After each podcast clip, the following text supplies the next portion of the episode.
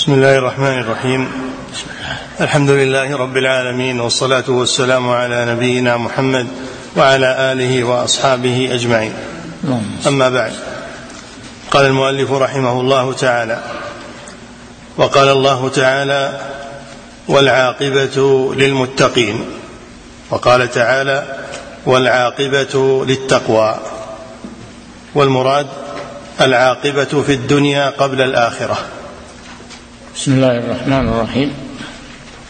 الحمد لله رب العالمين صلى الله وسلم على نبينا محمد وعلى آله وأصحابه أجمعين. أما ذكر الله سبحانه وتعالى في القرآن ما يجري في هذه الدنيا من المداولات بين الحق والباطل وبين أهل الحق وأهل الباطل فإن الله سبحانه وتعالى يجعل العاقبة للمتقين. العاقبة قبل العاقبة يكون هناك مداولات بين الحق والباطل للابتلاء والامتحان ولكن النهاية تكون النهاية الحسنة تكون لأهل الحق. وللحق. ولكن هذا يحتاج إلى صبر.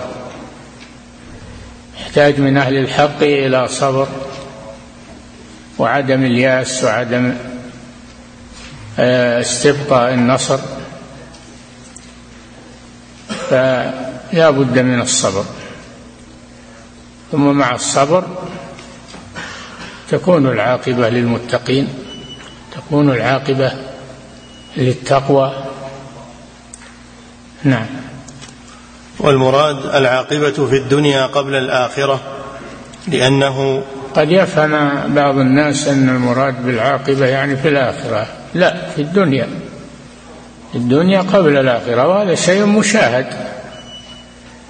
ما يجري بين الحق والباطل وأن أهل الحق ينتصرون في النهاية. هذا شيء معروف في تاريخ البشرية. نعم. والمراد العاقبة في الدنيا قبل الآخرة لأنه ذكر ذلك عقيب قصة نوح ونصره وصبره على قومه فقال تعالى تلك من أنباء الغيب نوحيها إليك. ما كنت تعلمها أنت ولا قومك من قبل هذا فاصبر إن العاقبة للمتقين. نعم الله جل وعلا قص على نبينا محمد صلى الله عليه وسلم ما جرى للأنبياء من قبله من نوح وما بعده. وهذا موجود في القرآن. ثم قال الله لنبينا فاصبر إن العاقبة للمتقين. وقال تعالى والعاقبة للتقوى. والله جل وعلا لا يخلف وعده. فالمتقين لهم العاقبة الحسنة في الدنيا وفي الآخرة. فالمؤمن إذا ذكر هذا فإنه يطمئن ويصبر. ولا يستعجل. نعم. فقال تعالى تلك من أنباء الغيب نوحيها إليك. ما كنت تعلمها أنت ولا قومك هذا من معجزات هذا النبي صلى الله عليه وسلم. وما أدرك هذه الأمم ولا رأى ما حصل بين ولكن الله أخبره بذلك. وهذا من معجزاته صلى الله عليه وسلم أنه أعلمه شيئا لم يشاهده ولم يحضره. يكون ذلك دليلا على صدقه ومعجزة له. نعم. ما كنت تعلمها أنت ولا قومك من قبل هذا تعلمها أنت يا محمد. ولا قومك وهم العرب ما كانوا يعلمونها إلا أن الله ذكرها في القرآن وقصها عليهم في القرآن كأنهم يشاهدونها ويحضرونها نعم. فاصبر إن العاقبة للمتقين. فاصبر على ما يكون من أذى الكفار و من من مكيدتهم اصبر على ذلك فإن العاقبة لك ولقومك. العاقبة للمتقين. علقها بهذا الوصف. علق العاقبة بهذا الوصف. تقوى. نعم. إن العاقبة للمتقين أي عاقبة النصر لك ولمن معك كما كانت لنوح عليه السلام ومن آمن معه. كانت العاقبة عليه لنوح عليه الصلاة والسلام على قومه. نغرقهم الله وأنجاه ومن معه في السفينة التي صنعها نوح بأمر الله سبحانه وتعالى. أنجيناه وأصحاب السفينة. والبقية غرقوا تفجرت عليهم الأرض من تحت أرجلهم وأمطرت عليهم السماء من فوقهم. فالتقى الماء من السماء والأرض على أمر قد قدر حتى غطى الجبال. وغرقوا جميعا إلا من كان مع نوح في السفينة. نعم. وكذلك قوله تعالى وأمر أهلك بالصلاة واصطبر عليها لا نسألك رزقا نحن نرزقك والعاقبة للتقوى. قول الله جل وعلا لنبينا محمد صلى الله عليه وسلم وأمر أهلك بالصلاة. الصلاة سواء كانت مفروضة أو أو نافلة لأن الصلاة صلة بين العبد وبين ربه يقف بين يدي ربه ويناجيه ويدعوه ويركع ويسجد أمام ربه سبحانه وتعالى. فالصلاة عبادة عظيمة. تشتمل على أنواع من العبادات القولية والفعلية. فهي عبادة مبتدأة بالتكبير ومختتمة بالتسليم أقوال وأفعال. هذه هي الصلاة. وأقرب ما يكون العبد من ربه وهو ساجد. وهذا في الصلاة. اسجد واقترب يعني اقترب من ربك. السجود يقربك من الله سبحانه وتعالى. فالصلاة عظيمة. وهي صلة بين العبد وبين ربه. ولذلك فرضها الله في اليوم والليلة خمس مرات. لكل مرة يقف العبد بين يدي ربه ويدعوه ويثني عليه ويذكره. فهي عبادة عظيمة. لمن عقلها وتدبرها. خلاف الذي يتحرك ويركع ويسجد بدون حضور قلبه ودون خشوعه إن صلاته لا تنفعه. لا تنفع صلاة المنافقين ما تنفعهم لأنهم لا يأتونها رغبة فيها وإنما يأتونها مداراة و أو يأتونها من باب العادة. ولا يجدون لها لذة ولا يجدون فيها راحة. النبي صلى الله عليه وسلم كان يستريح في الصلاة من هموم الدنيا. فإذا اشتد عليه الأمر وضاقت عليه الدنيا قال يا بلال أقم الصلاة أرحنا بها. يرتاح صلى الله عليه وسلم في الصلاة. ولم يقل أرحنا منها بل قال أرحنا بها. نعم. وأمر أهلك بالصلاة واصطبر عليها. اصطبر عليها تحتاج إلى صبر. الذي لا يصبر لا يم لا يمضي في الصلاة بل يمل ويتركها. نعم. لا نسألك رزقا نحن نرزقك. الله لم يطلب من نبيه رزقا لأن الله هو الرزاق. بيده الرزق نحن نرزقك. لم يطلب منه رزقا ولا إعانة وإنما أمره بالصلاة لمصلحته هو مصلحة العبد. المصلحة فيها للعبد. وكل الطاعات مصلحتها ترجع للعبد. أما الله فإنه غني عنها. إن تكفروا أنتم ومن في الأرض جميعا فإن الله هو الغني الحميد. يا عبادي لو كان أولكم وآخركم وإنسكم وجنكم على أتقى قلب رجل واحد منكم ما زاد ذلك في ملكي شيئا. ولو أن أولكم وآخركم وإنسكم وجنة وجنكم كانوا على أتقى قلب رجل واحد منكم ما زاد ذلك في ملكي شيئا.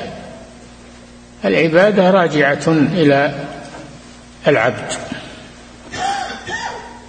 أمره الله بها لمصلحته هو وحاجته إليها. نعم. والعاقبة للتقوى. العاقبة تكون للتقوى لأهل التقوى. نعم. وقال تعالى وإن تصبروا وتتقوا لا يضركم كيدهم شيئا. وإن تصبروا وتتقوا تصبروا على ما أصابكم وتتقوا الله سبحانه وتعالى لا يضركم كيد الكفار شيئا. فإن الله معكم ومن كان الله معه فإنه لا يغلب ولا ولا يخسر لأن الله معه. معية خاصة يعينه ويسدده ويرزقه. نعم. وقال تعالى بلى إن تصبروا وتتقوا ويأتوكم من فورهم هذا يمددكم ربكم بخمسة آلاف من الملائكة مسومين. نعم. الملائكة تنزل مع المسلمين وقت جهاد الكفار وقت اللقاء. لا أنها الملائكة لا تقاتل ولا تحمل السلاح ولكنها تثبت المسلمين. إذ يوحي ربك إلى الملائكة أني معكم فثبتوا الذين آمنوا. فهم ينزلون يثبتون المؤمنين ويطمئنونهم.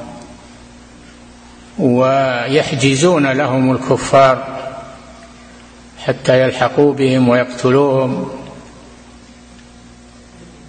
فجاءت الملائكة في بدر مع المسلمين وجاءت الملائكة يوم أحد مع المسلمين وتأتي مع المسلمين. إذا صدق المسلمون مع ربهم أنزل الله الملائكة تثبتهم وتعينهم تقويهم. تلقي الرعب في قلوب الكفار. نعم. وقال تعالى اخبارا عن يوسف عليه الصلاة والسلام أنه نصر بتقواه وصبره فقال أنا يوسف وهذا أخي قد من الله علينا إنه من يتق ويصبر فإن الله لا يضيع أجر المحسنين. نعم لما دخل إخوة يوسف عليه محتاجين فقراء يريدون أن أن الميرة لقومهم يريدون أن يكتالوا لقومهم من خزائن من خزائن الخزائن التي عليها يوسف عليه السلام حفيظ عليها. ما عرفوه؟ ما عرف عرفوا يوسف في الأول. ولكن في النهاية عرفوه. في النهاية عرفوه. قالوا أئنك لأنت يوسف؟ قال أنا يوسف وهذا أخي لأنه طلب منهم في الأول أن يحضروا أخاهم بنيامين فأحضروه فأمسكه يوسف عليه السلام بمكيدة وهي أنه أمر قومه أن يضعوا صواع الملك في في رحل في رحل أخيه. وكان صواع الملك من ذهب. ف فنادوهم أيها العير إنكم لسارقون. قالوا وأقبلوا عليهم. قالوا أي إخوة يوسف وأقبلوا على آه، من ناداهم إنكم لسارقون. ماذا تفقدون؟ قالوا نفقد صواع الملك. ولمن جاء به حمل بعير وأنا به زعيم. يعني من جاء بصواع الملك ورده نعطيه حمل بعير مكافأة له. وأنا به زعيم يعني كفيل. كفيل بهذا الوعد.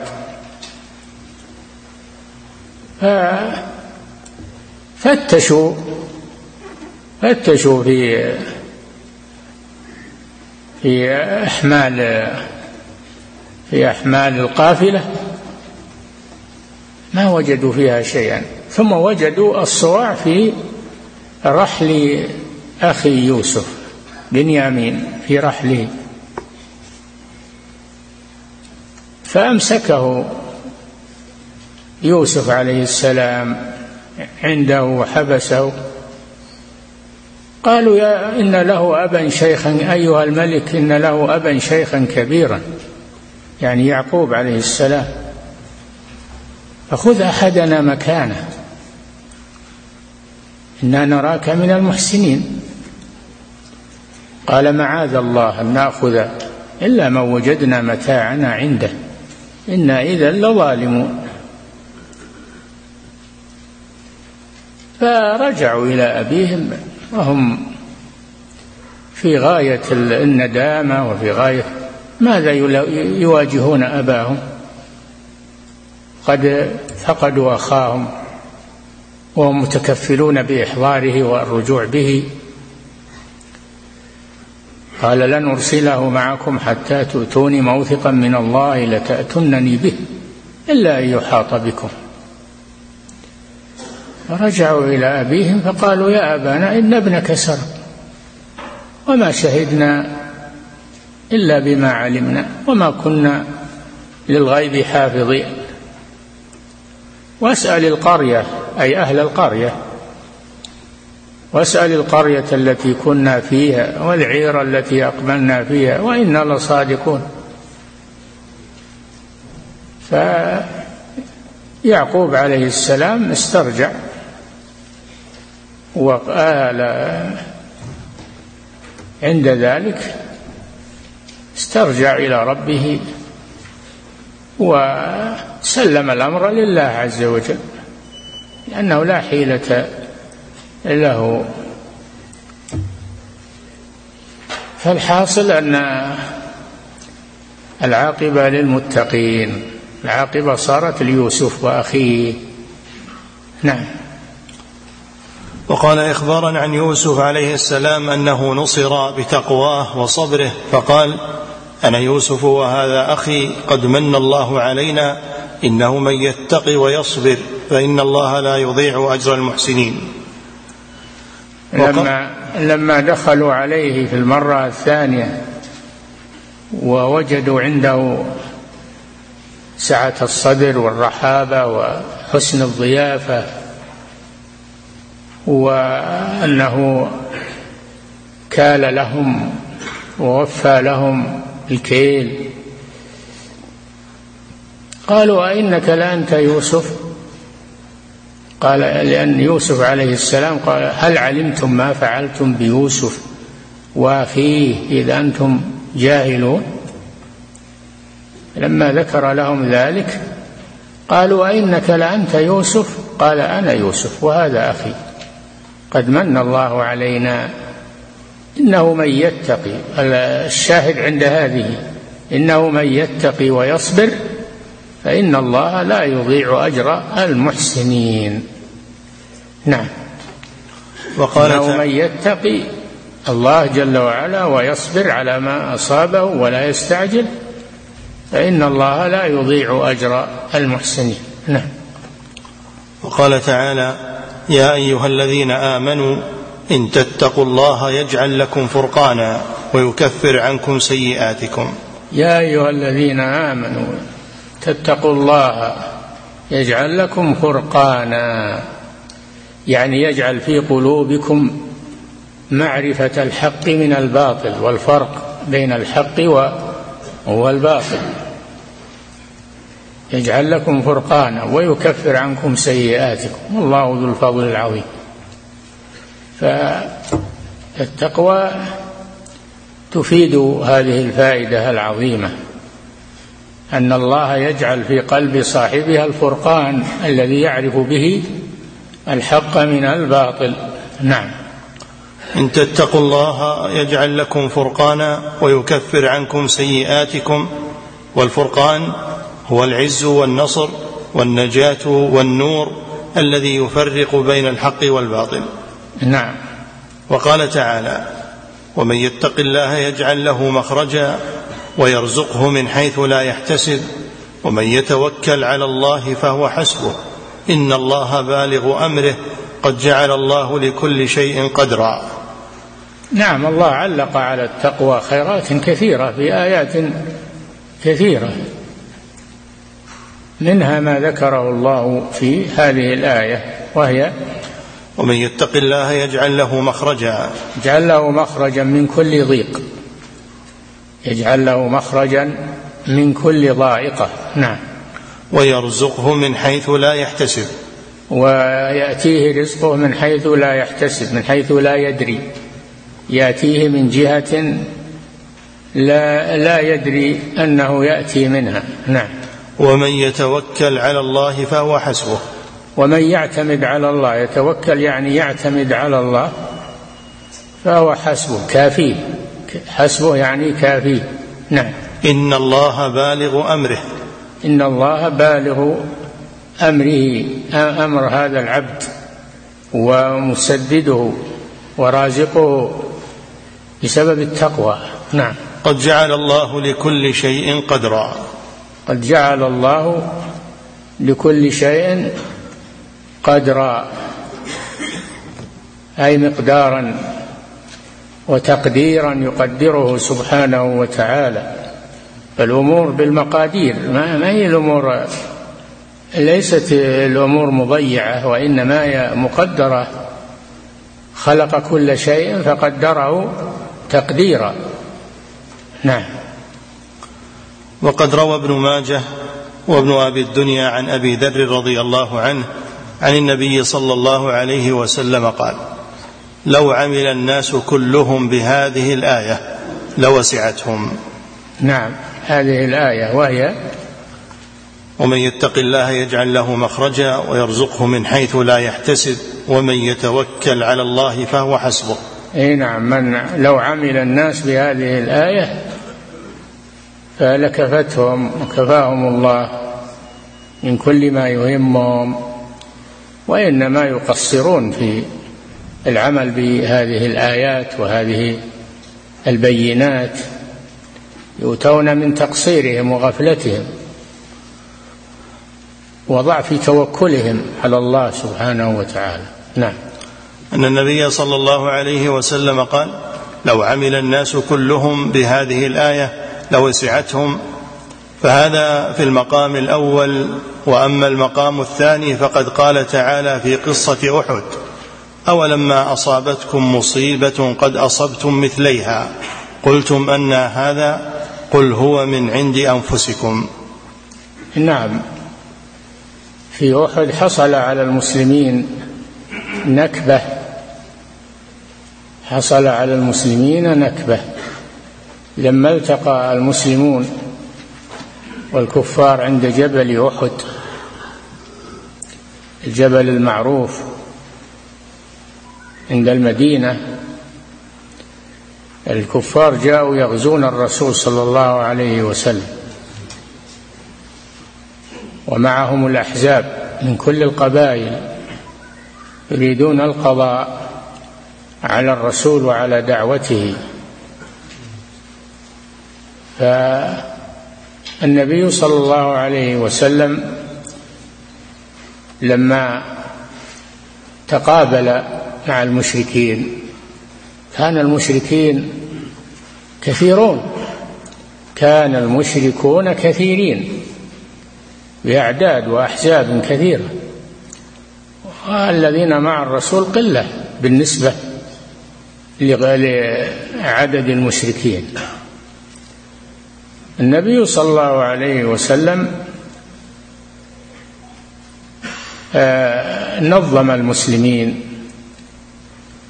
وجعل على الجبل جعل على الجبل جماعة من الرماة الحاذقين في الرمي يحمون ظهور المسلمين. فصار المسلمون محمية ظهورهم محمية ظهورهم تفرغوا لقتال الكفار. فلما التقوا والمسلمون محمية ظهورهم لا يأتيهم أحد من الخلف انتصر المسلمون إذ تحسونهم بإذنه تقتلونهم تحسونهم يعني تقتلونهم بإذنه. حتى إذا فشلتم وتنازعتم في الأمر وعصيتم من بعد ما أراكم ما تحبون. وذلك أنه لما أخذ المسلمون يجمعون المغانم قال الذين على الجبل ننزل انتهت المعركة ننزل ونشارك إخواننا في المغانم نجمعها معهم. فقال لهم رئيسهم أليس النبي صلى الله عليه وسلم؟ قال لكم لا تتركوا الجبل سواء انتصرنا أو هزمنا لا تتركوا الجبل. لكنهم عصوا ونزلوا يظنون أن المعركة انتهت. فلما نظر خالد بن الوليد وكان مع مع الكفار قبل اسلامه رضي الله عنه نظر إلى الجبل وجده فارغا فدار وانقض على المسلمين من خلفهم. فوقع المسلمون بين الكفار من أمام ومن خلف. دارت دارت المعركة من جديد. وحصل على المسلمون نكبة قتل منهم سبعون وأسر منهم سبعون. صارت معركة والنبي صلى الله عليه وسلم أصيب آه، أصيب انهشم المغفر على رأسه وغاصت منه حلقتان في رأس الرسول صلى الله عليه وسلم ووقع صلى الله عليه وسلم في حفرة. حصلت مصيبة عظيمة على المسلمين بسبب أن الرماة تركوا الجبل. فهذه معصية للرسول صلى الله عليه وسلم. نكب المسلمون بسبب هذه المعصية. لما خالفوا أمر الرسول صلى الله عليه وسلم ونزلوا عن الجبل وكان قال لهم لا تنزلوا من الجبل سواء انتصرنا أو هزمنا. فلما عصوا أو عصى بعضهم صار شؤم هذه المعصية على الجميع. فهذه ثمرات المعاصي والعياذ بالله حتى مع أفضل الخلق وهم صحابة رسول الله صلى الله عليه وسلم. نعم. وقال تعالى في قصة أحد أولما أصابتكم مصيبة قد أصبتم مثليها؟ يعني في بدر قد أصبتم مثليها في بدر. قتلتم سبعين وأسرتم سبعين. نعم. قلتم أن هذا ما هو سبب ما أصابنا؟ ما هو الجواب؟ قل هو من عند أنفسكم. قل هو من عند أنفسكم. السبب من عندكم أنتم. لما عصيتم أمر الرسول صلى الله عليه وسلم حصلت المصيبة. حتى على من لم يعص لأن العقوبة إذا نزلت تعم. العقوبة إذا نزلت تعم. فعمت من لم يعصي نعم. وقال تعالى إن الذين تولوا منكم يوم التقى الجمعان إنما استزلهم الشيطان ببعض ما كسبوا. نعم في وقعة أحد في ناس يعني خرجوا خرجوا يريدون القتال ثم إنهم تراجعوا ثم إنهم تراجعوا تولوا يوم التقى الجمعان. إنما استزلهم الشيطان. هو الذي أوقعهم في هذه المعصية وتراجعوا عن القتال. نعم. إنما استزلهم الشيطان ببعض ما كسبوا. يعني ببعض ذنوبهم. سلط الله عليهم الشيطان ببعض ذنوبهم. نعم. وقال تعالى وما أصابكم من مصيبة فبما كسبت أيديكم ويعفو عن كثير. وقال تعالى مبينا أن المصائب عقوبة على المعاصي. عقوبة على المعاصي. نعم قال وما أصابكم من مصيبة فبما وما أصابكم من مصيبة أي مصيبة؟ فبما كسبت أيديكم أي بسبب ذنوبكم. المسلم يحاسب نفسه والمسلمون يحاسبون أنفسهم وينقوا أنفسهم من المعاصي. نعم. ويعفو عن كثير. ولو آخذ الله الناس بما كسبوا ما ترك على ظهرها.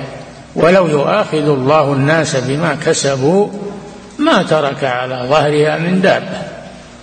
لكن الله يعفو سبحانه وتعالى. نعم. وقال تعالى ظهر الفساد في البر والبحر بما كسبت أيدي الناس ليذيقهم بعض الذي عملوا لعلهم يرجعون. ظهر الفساد في البر والبحر. الفساد معناه ما يصيب الناس في البر من تسلط العدو ومن القحط والجدب و وفي البحر ما يصيب السفن والمراكب من الغرق و وكل هذا بسبب الذنوب والمعاصي. ظهر الفساد في البر والبحر بما بما أي بسبب كسبت أيدي الناس. والحكمة ليذيقهم. بعض الذي عملوا بعض الذي عملوا. لعلهم يرجعون يعني يتوبون إلى الله سبحانه وتعالى. نعم. وقال تعالى وإنا إذا أذقنا الإنسان منا رحمة فرح بها وإن تصبهم سيئة بما قدمت أيديهم فإن الإنسان كفور. نعم أعيد الآية. وإنا إذا أذقنا الإنسان وإنا إذا أذقنا الإنسان منا من الله جل وعلا منا منه وفضلا. رحمة فرح بها. والمراد بالفرح هنا فرح الأشر والبطر وإلا الفرح بنعمة الله مطلوب. لكن لا يكون فرح أشر وبطر كفرح يا قارون لا تفرح إن الله هذا فرح الأشر والبطر إن الله لا يحب الفرحين. نعم. وإن تصبهم سيئة بما قدمت أيديهم فإن الإنسان كفور. وإن تصبهم سيئة بسبب ما قدمت أيديهم من الذنوب والمعاصي فإن الإنسان كفور. ينسى نعمة الله عليه وينسى ما أعطاه الله. نعم. وقال تعالى وإذا أذقنا الناس رحمة فرحوا بها وإن تصبهم سيئة بما قدمت أيديهم إذا هم يقنطون. نعم. يفرحون عند السراء ويقنطون عند الضراء هذه صفة الإنسان إلا من رحم الله عز وجل. نعم. وقال تعالى أو يوبقهن بما كسبوا ويعفو عن كثير. ومن آياته الجوار في البحر كالأعلام. إن يشأ يسكن الريح فيظلن رواكد على ظهره. هذا من آيات الله. أن المراكب البحرية المحملة تقف على ظهر الماء ولا تغوص. يحملها الماء ولا تغوص فيه. هذا من رحمة الله سبحانه وتعالى. ولو شاء لأغرقها ولسافت في الماء. سفن محملة مراكب ضخمة تقف على الماء. هذا من آيات الله سبحانه وتعالى. نعم. أو يوبقهن بما كسبوا ويعفو عن كثير. يوبقهن يهلكهن بالغرق في الماء بما كسبوا أي بسبب ذنوبهم. ويعفو عن كثير من ذنوب العباد. ولو يؤاخذهم الله بذنوبهم لهلكوا لكنه يعفو عن كثير من ذنوبهم. نعم. وقال تعالى ما أصابك من حسنة فمن الله وما أصابك من سيئة فمن نفسك. ما أصابك من حسنة فمن الله. المراد بالحسنة هنا سعة الرزق و آه، في الأرض والنبات في الأرض. هذا من الله تفضل من الله سبحانه وتعالى. ما أصابك من سيئة أي من عقوبة فمن نفسك. سببها أعمالك وكسبك السيء. نعم. ولهذا أمر الله سبحانه وتعالى رسوله والمؤمنين باتباع ما أنزل إليهم.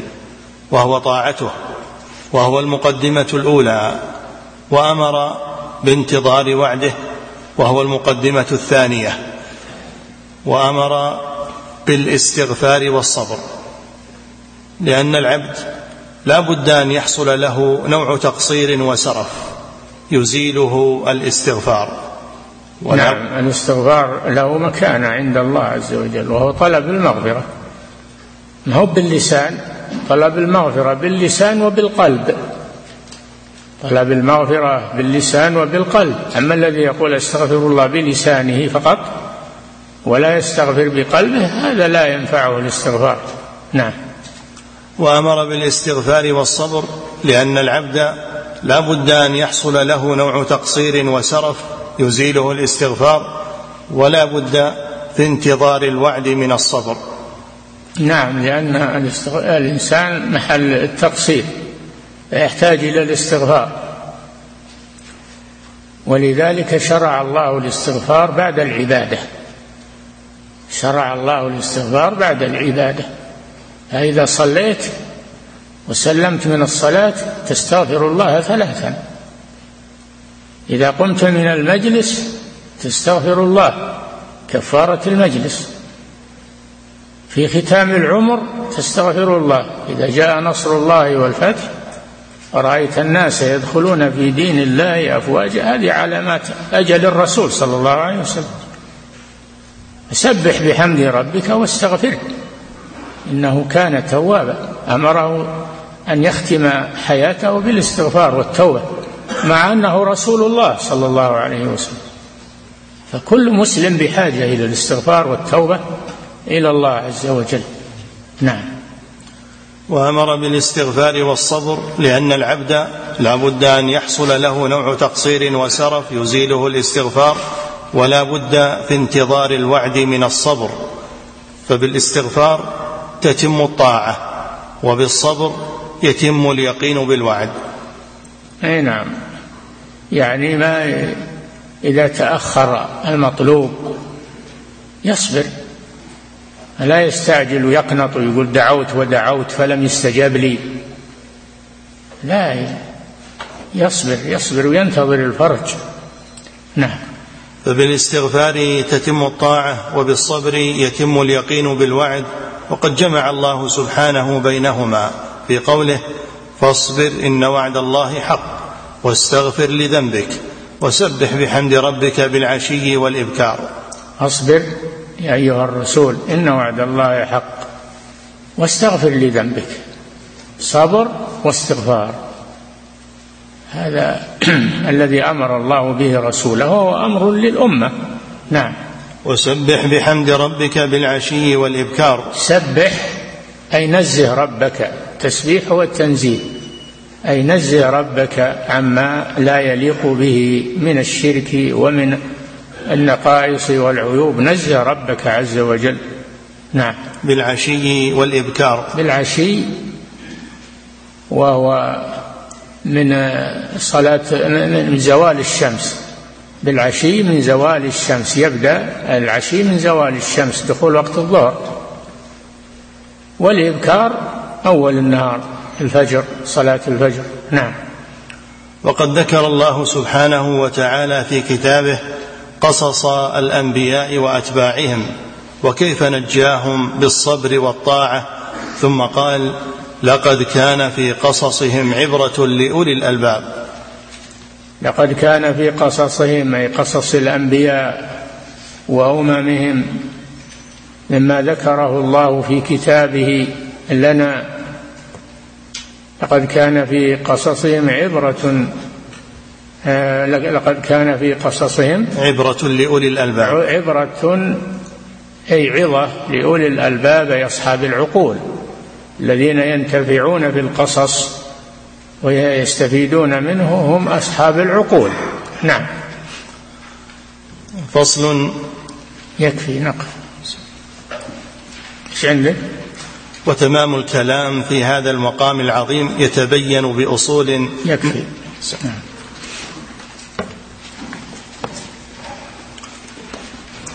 فضيلة الشيخ وفقكم الله في قوله عز وجل واسأل القرية. هل هذا دليل على ما يقوله بعضهم من وجود المجاز في القرآن الكريم؟ لا ليس فيه دليل على هذا. القرية المراد بها أهل القرية. والتقري هو الاجتماع. فالمجتمعون يقال لهم قرية. يقال لهم قرية إذا اجتمعوا يعني من التقري وهو الاجتماع. نعم. يسأل القرية يعني يسأل أهل القرية. ما يسأل المباني والطين يسأل أهلها. فهم يقال لهم قرية من التقري وهو الاجتماع. ولهذا يقال قرية النمل. هل النمل لها مباني؟ لا. معناه اجتماع النمل و... نعم. فضيلة الشيخ وفقكم الله هذا سائل يقول ما تفسير قول الله سبحانه فأرسل معنا أخانا نكتل وإنا له لحافظون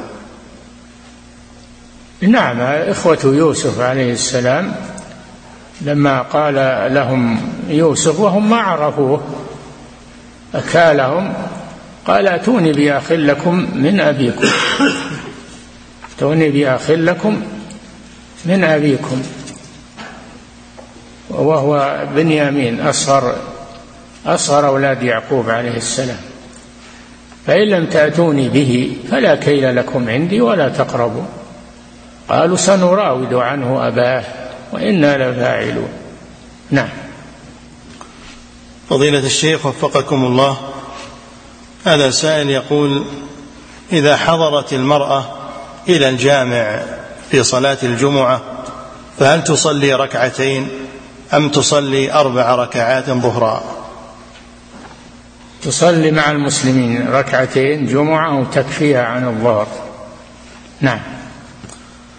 فضيلة الشيخ وفقكم الله هذا سائل يقول اعتمرت ولم أستطع أن أصلي ركعتي الطواف لشدة الزحام ثم أنسيتها ولم ولم أصلها إلا في الرياض فهل علي شيء في ذلك؟ ما تصلى إلا في الحرم ما تصلى في الرياض ولا في غيره وهي سنة ما هي, ما هي واجبة طوافك صحيح إن شاء الله نعم فضيلة الشيخ وفقكم الله. وهذا سائل يقول ما يسمى بالأربعين التي تجعل للميت بعد وفاته؟ هل هي أمر مبتدع؟ نعم أمر مبتدع وليس هناك أربعين. للميت ولا لغيره. نعم. فضيلة الشيخ وفقكم الله. هذا سائل يقول انتشر بين عدد من النساء أنهن يخرجن إلى الأسواق وغيرها متعطرات متجملات وبملابس مزخرفة. يقول ما النصيحة في مثل هذا الأمر وما واجب ولاة أمورهن في ذلك؟ لا, يجوز هذا. إذا أرادت أن تخرج إلى السوق فإنها تخرج بثياب رثة تفيلات. قال صلى الله عليه وسلم وليخرجن تفيلات. يعني بثياب غير زينة ثياب عادية ساترة لكنها ما فيها جمال ولا فيها ما يلفت النظر. فلا تتجمل المرأة عند خروجها إلى السوق ولا تتعطر ولا تنظر إلى الرجال وإنما تكون محتشمة. غاية الاحتشام. نعم. فضيلة الشيخ وفقكم الله هذا سائل يقول المنكرات الظاهرة التي تنتشر بين الناس بين فينة وأخرى ما كيفية إنكار هذه المنكرات الظاهرة التي تكون عامة؟ قال صلى الله عليه وسلم من رأى منكم منكرا فليغيره بيده. فإن لم يستطع فبلسانه فإن لم يستطع فبقلبه. يغيره بيده هذه لأصحاب السلطة لأعضاء الهيئة الذين عينهم ولي الأمر لإنكار المنكر. فإن لم يستطع يعني ما له يد وليس من رجال الهيئة فبلسانه يبلغ الهيئة يبلغهم. هذا من إنكار المنكر باللسان. فيبلغ أعضاء الهيئة هذا من الإنكار. ولا يكفي أنه يسكت يقول أنا ما علي ولا أنا من الهيئة. لا أنت منهم. من رأى منكم منكرا فليغيره بيده. فإن لم يستطع فبلسانه. تنهاهم عن المنكر فإن لم يمتثلوا تبلغ الهيئة. تسعى في إزالة هذا المنكر. فإن لم يستطع فبقلبه. ابتعد. بقلبك يعني ابتعد عن هذا المكان. ولا تجلس تقول أنا منكر بقلبي لا. إذا أنكرت بقلبك ابتعد عن المكان هذا. نعم. فضيلة الشيخ وفقكم الله هذا سائل يقول متى يشرع للمأموم أن يقول آمين؟ نعم. متى يشرع للمأموم أن يقول آمين؟ هل هو يكون مع الإمام مع تأمين الإمام أم يكون بعده؟ لا إذا انقطع صوت الإمام فإنه يؤمن. نعم. فضيلة الشيخ وفقكم الله هذا سائل يقول من يرتكب المنكرات والكبائر ثم يتوب منها ويرجع مرة أخرى لهذه الكبيرة ويندم يقول ما النصيحة في مثل هذا؟ هل يستمر على استغفاره وندمه أم ماذا يصنع? نعم لابد أن يستمر على التوبة والاستغفار ولو تكرر منه ذلك. كل ما حصل منه ذنب ومعصية يستغفر ويتوب. ما هو بلسانه فقط لكن بلسانه وبقلبه وبفعله أيضا. استغفار صادق ما هو بالاستغفار باللسان. ولا يقنط من رحمة الله. قل يا عبادي الذين أسرفوا على أنفسهم لا تقنطوا من رحمة الله. إن الله يغفر الذنوب جميعا. نعم. فضيلة الشيخ وفقكم الله هذا سائل يقول إذا دخل المسافر مع الإمام المقيم في صلاة العشاء وهذا المسافر يريد صلاة المغرب هل ينفصل عن الإمام بعد الثالثة ويتشهد ويسلم أم أنه ينتظر الإمام حتى يسلم فيسلم معه؟ إذا إيش؟ إذا دخل المسافر مع الإمام المقيم في صلاة العشاء وهذا المسافر يريد صلاة المغرب. هل ينفصل عن الإمام بعد الثالثة ويتشهد؟ أي نعم أي نعم. إذا قام الإمام للرابعة فإن هذا يجلس. ويأتي بالتشهد فإن شاء انتظر الإمام وسلم معه وإن شاء سلم لنفسه. نعم. ثم رعاك الله ووفقك يقول وإذا سلم هذا المأموم بعد الثالثة هل يصح له أن يدخل مع الإمام مباشرة في ركعته الرابعة؟ لا لا, لا. ما يقسم الصلاة الواحدة بين صلاتين. نعم. فضيلة الشيخ وفقكم الله هذا سائل يقول أنا أشتري سلعا في صناديق مغلقة وأعلم أن بداخل هذه الصناديق أن بداخلها ثيابا مستعملة لكنني لا أقلبها قبل شرائها. فهل هذه المعاملة صحيحة وهذا الشراء جائز؟ إيش أنا أشتري سلعا في صناديق مغلقة وأعلم أن بداخلها ثيابا مستعملة لكنني لا أقلبها. ما يصح شراء الشيء المجهول؟ لا بد أن تفتح الصناديق وتشوف الثياب الذي فيها تفرزها تكون على بينة ما تشتري شيء ما تدري ما بداخله. لا بد أن يكون الثمن معلوما وأن يكون المبيع معلوما. نعم هذا من شروط صحة البيع. نعم. فضيلة الشيخ وفقكم الله هذا سائل يقول من فاتته صلوات كثيرة. فهل يصلي ما فاته عقب الصلاة تلك فيصلي الفجر مع الفجر والظهر مع الظهر وهكذا؟ لا. يبادر بقضائها مرتبة. في مجلس واحد إن استطاع وإن لم يستطع يوزعها على مجالس حسب استطاعته ولا يقرنها بالصلوات. يصلي كل بعد بعد كل صلاة يصلي الصلاة الفائتة. لا. صليها متتابعة في مجلس واحد حسب استطاعته. نعم.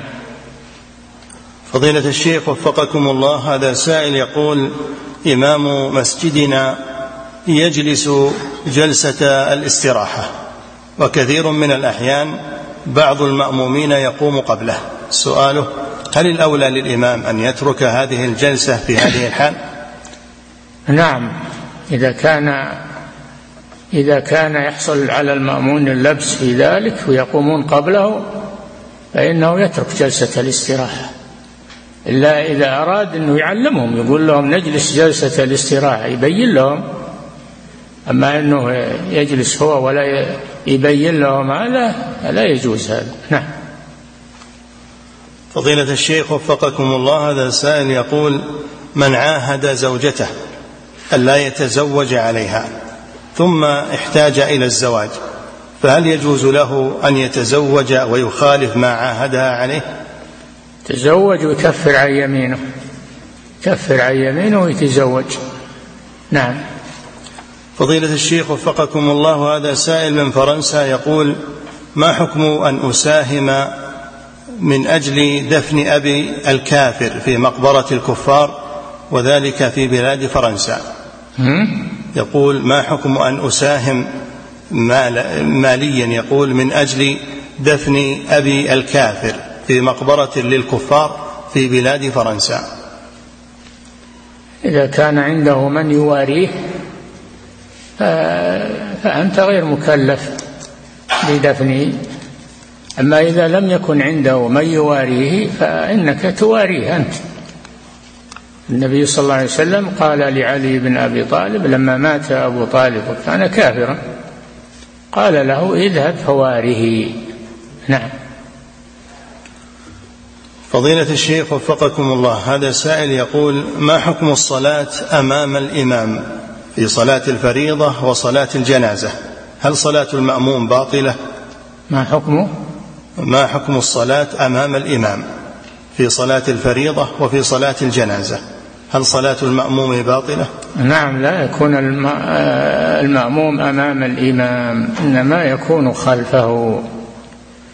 إذا كان أمامه بينه وبين القبلة فإن صلاته لا تصح. نعم. فضيلة الشيخ وفقكم الله هذا سائل من خارج هذه البلاد يقول يقول أخي يعمل في بنك. وهو الذي يقوم بالإنفاق علينا وعلى الأسرة. سؤاله هل نقبل ما ينفقه علينا وهل نأكل منه؟ إذا كنتم لا تجدون غيره فكلوا منه. وإذا كنتم تجدون غيره فلا يجوز لكم أن تأكلوا منه. نعم. فضيلة الشيخ وفقكم الله هذا سائل يقول ما حكم دخول الرجل إلى بيت أخيه؟ ومخالطته لزوجة أخيه بإذن أخيه ووجهها مكشوف. لا يجوز هذا. هذا منكر. يأمرها بستر وجهها. يا أيها النبي قل لأزواجك وبناتك ونساء المؤمنين يدنين عليهن من جلابيبهن. يعني يغطين وجوههن بأطراف الجلباب والجلباب هو الجلال الكبير مثل العباءة. فتغطي وجهها بطرف جلبابها نعم. عن الرجال الذين ليسوا من محارمها نعم. فضيلة الشيخ وفقكم الله هذا سائل يقول هناك من العلماء المتأخرين. وأيضا الله جل وعلا قال وإذا سألتموهن متاعا أسألوهن من وراء حجاب. حجاب يعني حجاب للوجه من الملابس أو الجدار أو الباب أو غير ذلك. نعم. فضيلة الشيخ وفقكم الله هذا سائل يقول هناك من العلماء المتأخرين من يقول بأن العمل هو شرط للإيمان. يقول ما المقصود بهذا الكلام؟ وهل هو قول صحيح؟ هذا الكلام غير صحيح. العمل من الإيمان. الإيمان قول باللسان واعتقاد بالقلب وعمل بالجوارح يزيد بالطاعة وينقص بالمعصية. هذا تعريف الإيمان. فالعمل من الإيمان وليس شرطا للإيمان. نعم. فضيلة الشيخ وفقكم. وما قال هذا أحد من أهل العلم المعتبرين؟ نعم. فضيلة الشيخ وفقكم الله وهذا سائل من خارج هذه البلاد يقول في في بلدنا لا توجد إلا مدارس مختلطة وفي هذه المدارس منكرات عديدة نتيجة هذا الاختلاط. سؤاله ما الذي ينبغي علينا نحن المسلمون هناك تجاه أبنائنا الذكور والبنات حيال هذا؟ كي كونوا مدارس أهلية لأولاد لأبنائكم وبناتكم. كونوا مدارس خاصة بكم في بلاد الكفر درسوهم فيها. تعاونوا على البر والتقوى أنتم وإخوانكم. مراكز الإسلامية أيضا يكون لها يد في هذا. نعم. فضيلة الشيخ وفقكم الله هذا سائل يقول كيف يستطيع المسلم أن يميز أن المصيبة التي وقعت عليه هي بسبب معاصيه أو هي ابتلاء من الله عز وجل. هي بمعاصيه كما قال الله جل وعلا وما أصابكم من مصيبة فبما كسبت أيديكم. وهل هناك أحد يسلم من المعاصي؟ ما أحد يسلم لكن باب التوبة مفتوح ولله الحمد. نعم. فضيلة الشيخ فضيلة الشيخ وفقكم الله هذا سائل يقول الذي لا يصلي وقد قمت بنصحه لكنه لم يستجب هل أبلغ عنه إخوانه وأقاربه بشأن هذا؟ نعم. بلغ من يأخذ على يده ويلزمه بالصلاة. إن كان هناك في البلد رجال حسبة وهيئة تبلغهم وإن كان ما في حسبة ولا هيئة بلغ أقاربه وإخوانه من أهل الخير يأخذ على يده. نعم. فضيلة الشيخ وفقكم الله هذه امرأة تسأل فتقول بعض النساء تذهب إلى محلات الملابس وتشتري فستانا ثم تلبسه لمناسبة معينة في ذاك اليوم ثم تقوم بعد ذلك بغسله وإرجاعه إلى المحل على أنها لم تلبس. فهل يجوز لها هذا الأمر؟ لا يجوز لها هذا الأمر. إلا إذا أذن لها صاحب المحل. إذا أذن لها بذلك فلا بأس. إذا لم يأذن لها فلا يجوز لها ذلك. نعم. فضيلة الشيخ وفقكم الله وهذا سائل يقول هل يجوز للمسلم أن يكثر من الحلف عند البيع والشراء؟ من الذين لا يكلمهم الله يوم القيامة ولا ينظر إليهم ولهم عذاب أليم. رجل جعل الله بضاعته لا يشتري إلا بيمينه ولا يبيع إلا بيمينه. لا يجوز هذا؟ نعم. فضيلة الشيخ وفقكم الله هذا سائل يقول والدي قبل وفاته أوصانا بأن نحج ونعتمر عنه. يقول هل يلزمنا أن نعتمر ونحج عنه؟ وهل هذه الوصية صحيحة؟ هذا من البر به هذا من البر به ولو ما أوصاكم أنكم تحجون عنه حج نافلة إذا كان أدى الفريضة وتعتمرون عنه عمرة نافلة هذا من البر به. إذا أوصاكم تأكد هذا عليكم. نعم. فضيلة الشيخ وفقكم الله هذا سائل يقول ذكر الله عز وجل أن الصلاة تنهى عن الفحشاء والمنكر. يقول أحيانا صلاتي هذه لا تجعلني أنتهي عن هذه الأمور فما الحل في هذا؟ باب التوبة مفتوح الحل بالتوبة تتوب إلى الله وتحاسب نفسك. نعم. فضيلة الشيخ وفقكم الله هذا السائل يقول من خارج هذه البلاد يقول يقام عندنا دروس قبل خطبة الجمعة وقبل صلاة الجمعة فما حكم إقامة هذه الدروس؟ لا بأس بذلك إذا كان فيها فائدة فلا بأس بذلك. نعم. فضيلة الشيخ وفقكم الله هذا سائل يقول صلاة الكسوف هل وقعت عدة مرات في عهد رسول الله صلى الله عليه وسلم؟ لا. حصلت مرة واحدة كسفت الشمس في عهد رسول الله صلى الله عليه وسلم فصلاها بهم صلاة الكسوف.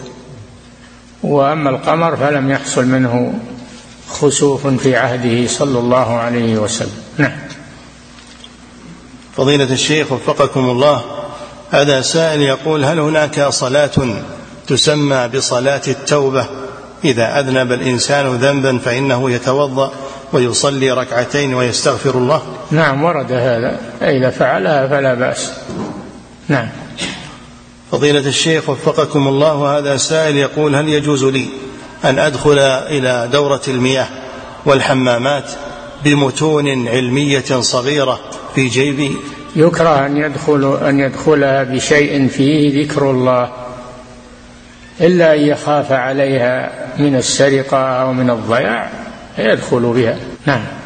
فضيلة الشيخ وفقكم الله هذا سائل يقول هل البدء بالدعوة إلى توحيد الله عز وجل هو أصل من أصول أهل السنة والجماعة قبل كل شيء؟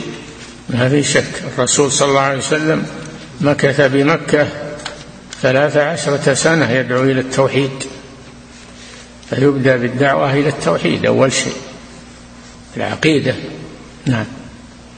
فضيلة الشيخ وفقكم الله هذا سائل يقول يقول أمي متعلقة جدا بالأولياء وتعتقد نفعهم وضرهم وتزورهم وهي تصلي وتقوم بما يقوم به المسلمون. وقد التبس علي الأمر في كيفية التعامل معها وهذا هو اعتقادها. هل أعاملها معاملة الكفار؟ إن صح وبين لها ربما أنها جاهلة. خذ مختصر من مختصرات العقيدة واقرأه عليها. وإن كانت هي تقرأ أعطها إياه وخلها تقرأه. قم عليها. جزاك الله خيرا. وبين لها بأي طريقة. نعم. فضيلة الشيخ وفقكم الله. هذا سائل يقول أذهب كل يوم إلى العمل مسافة ثمانين كيلو متر. هل يجوز لي أن أجمع وأقصر؟ إذا كانت المسافة بين بلدك وبين محل العمل ثمانين كيلو كما ذكرت يحل لك القصر والجمع لأنك تذهب يوميا وترجع. نعم.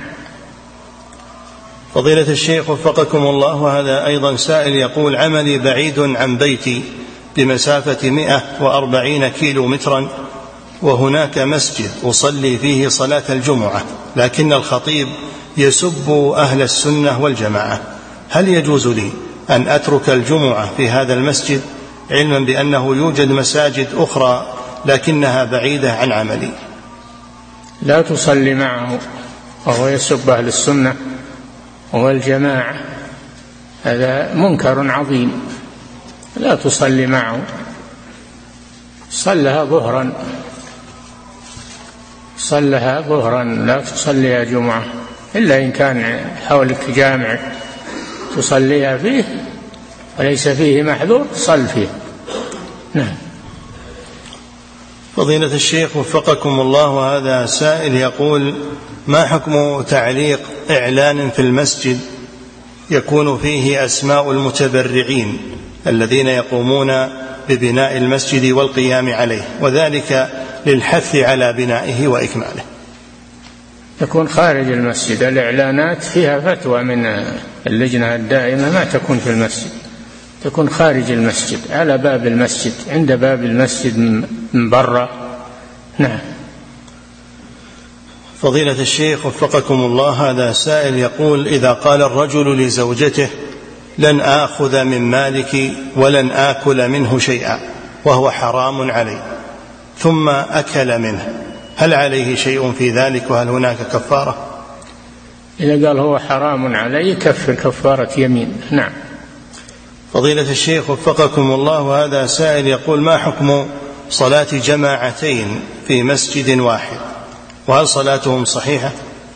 في وقت واحد لا يجوز إقامة جماعتين في مسجد واحد لا يجوز في آن واحد. أما إذا كانت جماعة فاتت ثم أقاموا جماعة بعدما فاتت الجماعة الأولى فلا بأس بذلك.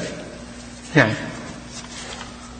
فضيلة الشيخ وفقكم الله هذا سائل يقول في سنوات ماضية تركت صيام بعض أيام رمضان ولا أدري كم هي هذه الأيام فما الواجب علي؟ علما بأنني كنت ذاك الوقت غير ملتزم وأصلي بعض الصلوات. إذا كنت تترك الصلاة لم يصح صيامك. عليك التوبة إلى الله عز وجل والمحافظة على دينك في مستقبل حياتك. نعم. فضيلة الشيخ وفقكم الله هذا سائل يقول ما حكم صنع الطعام أو ما حكم صنع الطعام لأهل الميت؟ نعم هذا السنة في أيام في قريب من وفاته. أيام التي قريبة من وفاته قال صلى الله عليه وسلم اصنعوا لآل جعفر طعاما فإنهم أتاهم ما يشغلهم.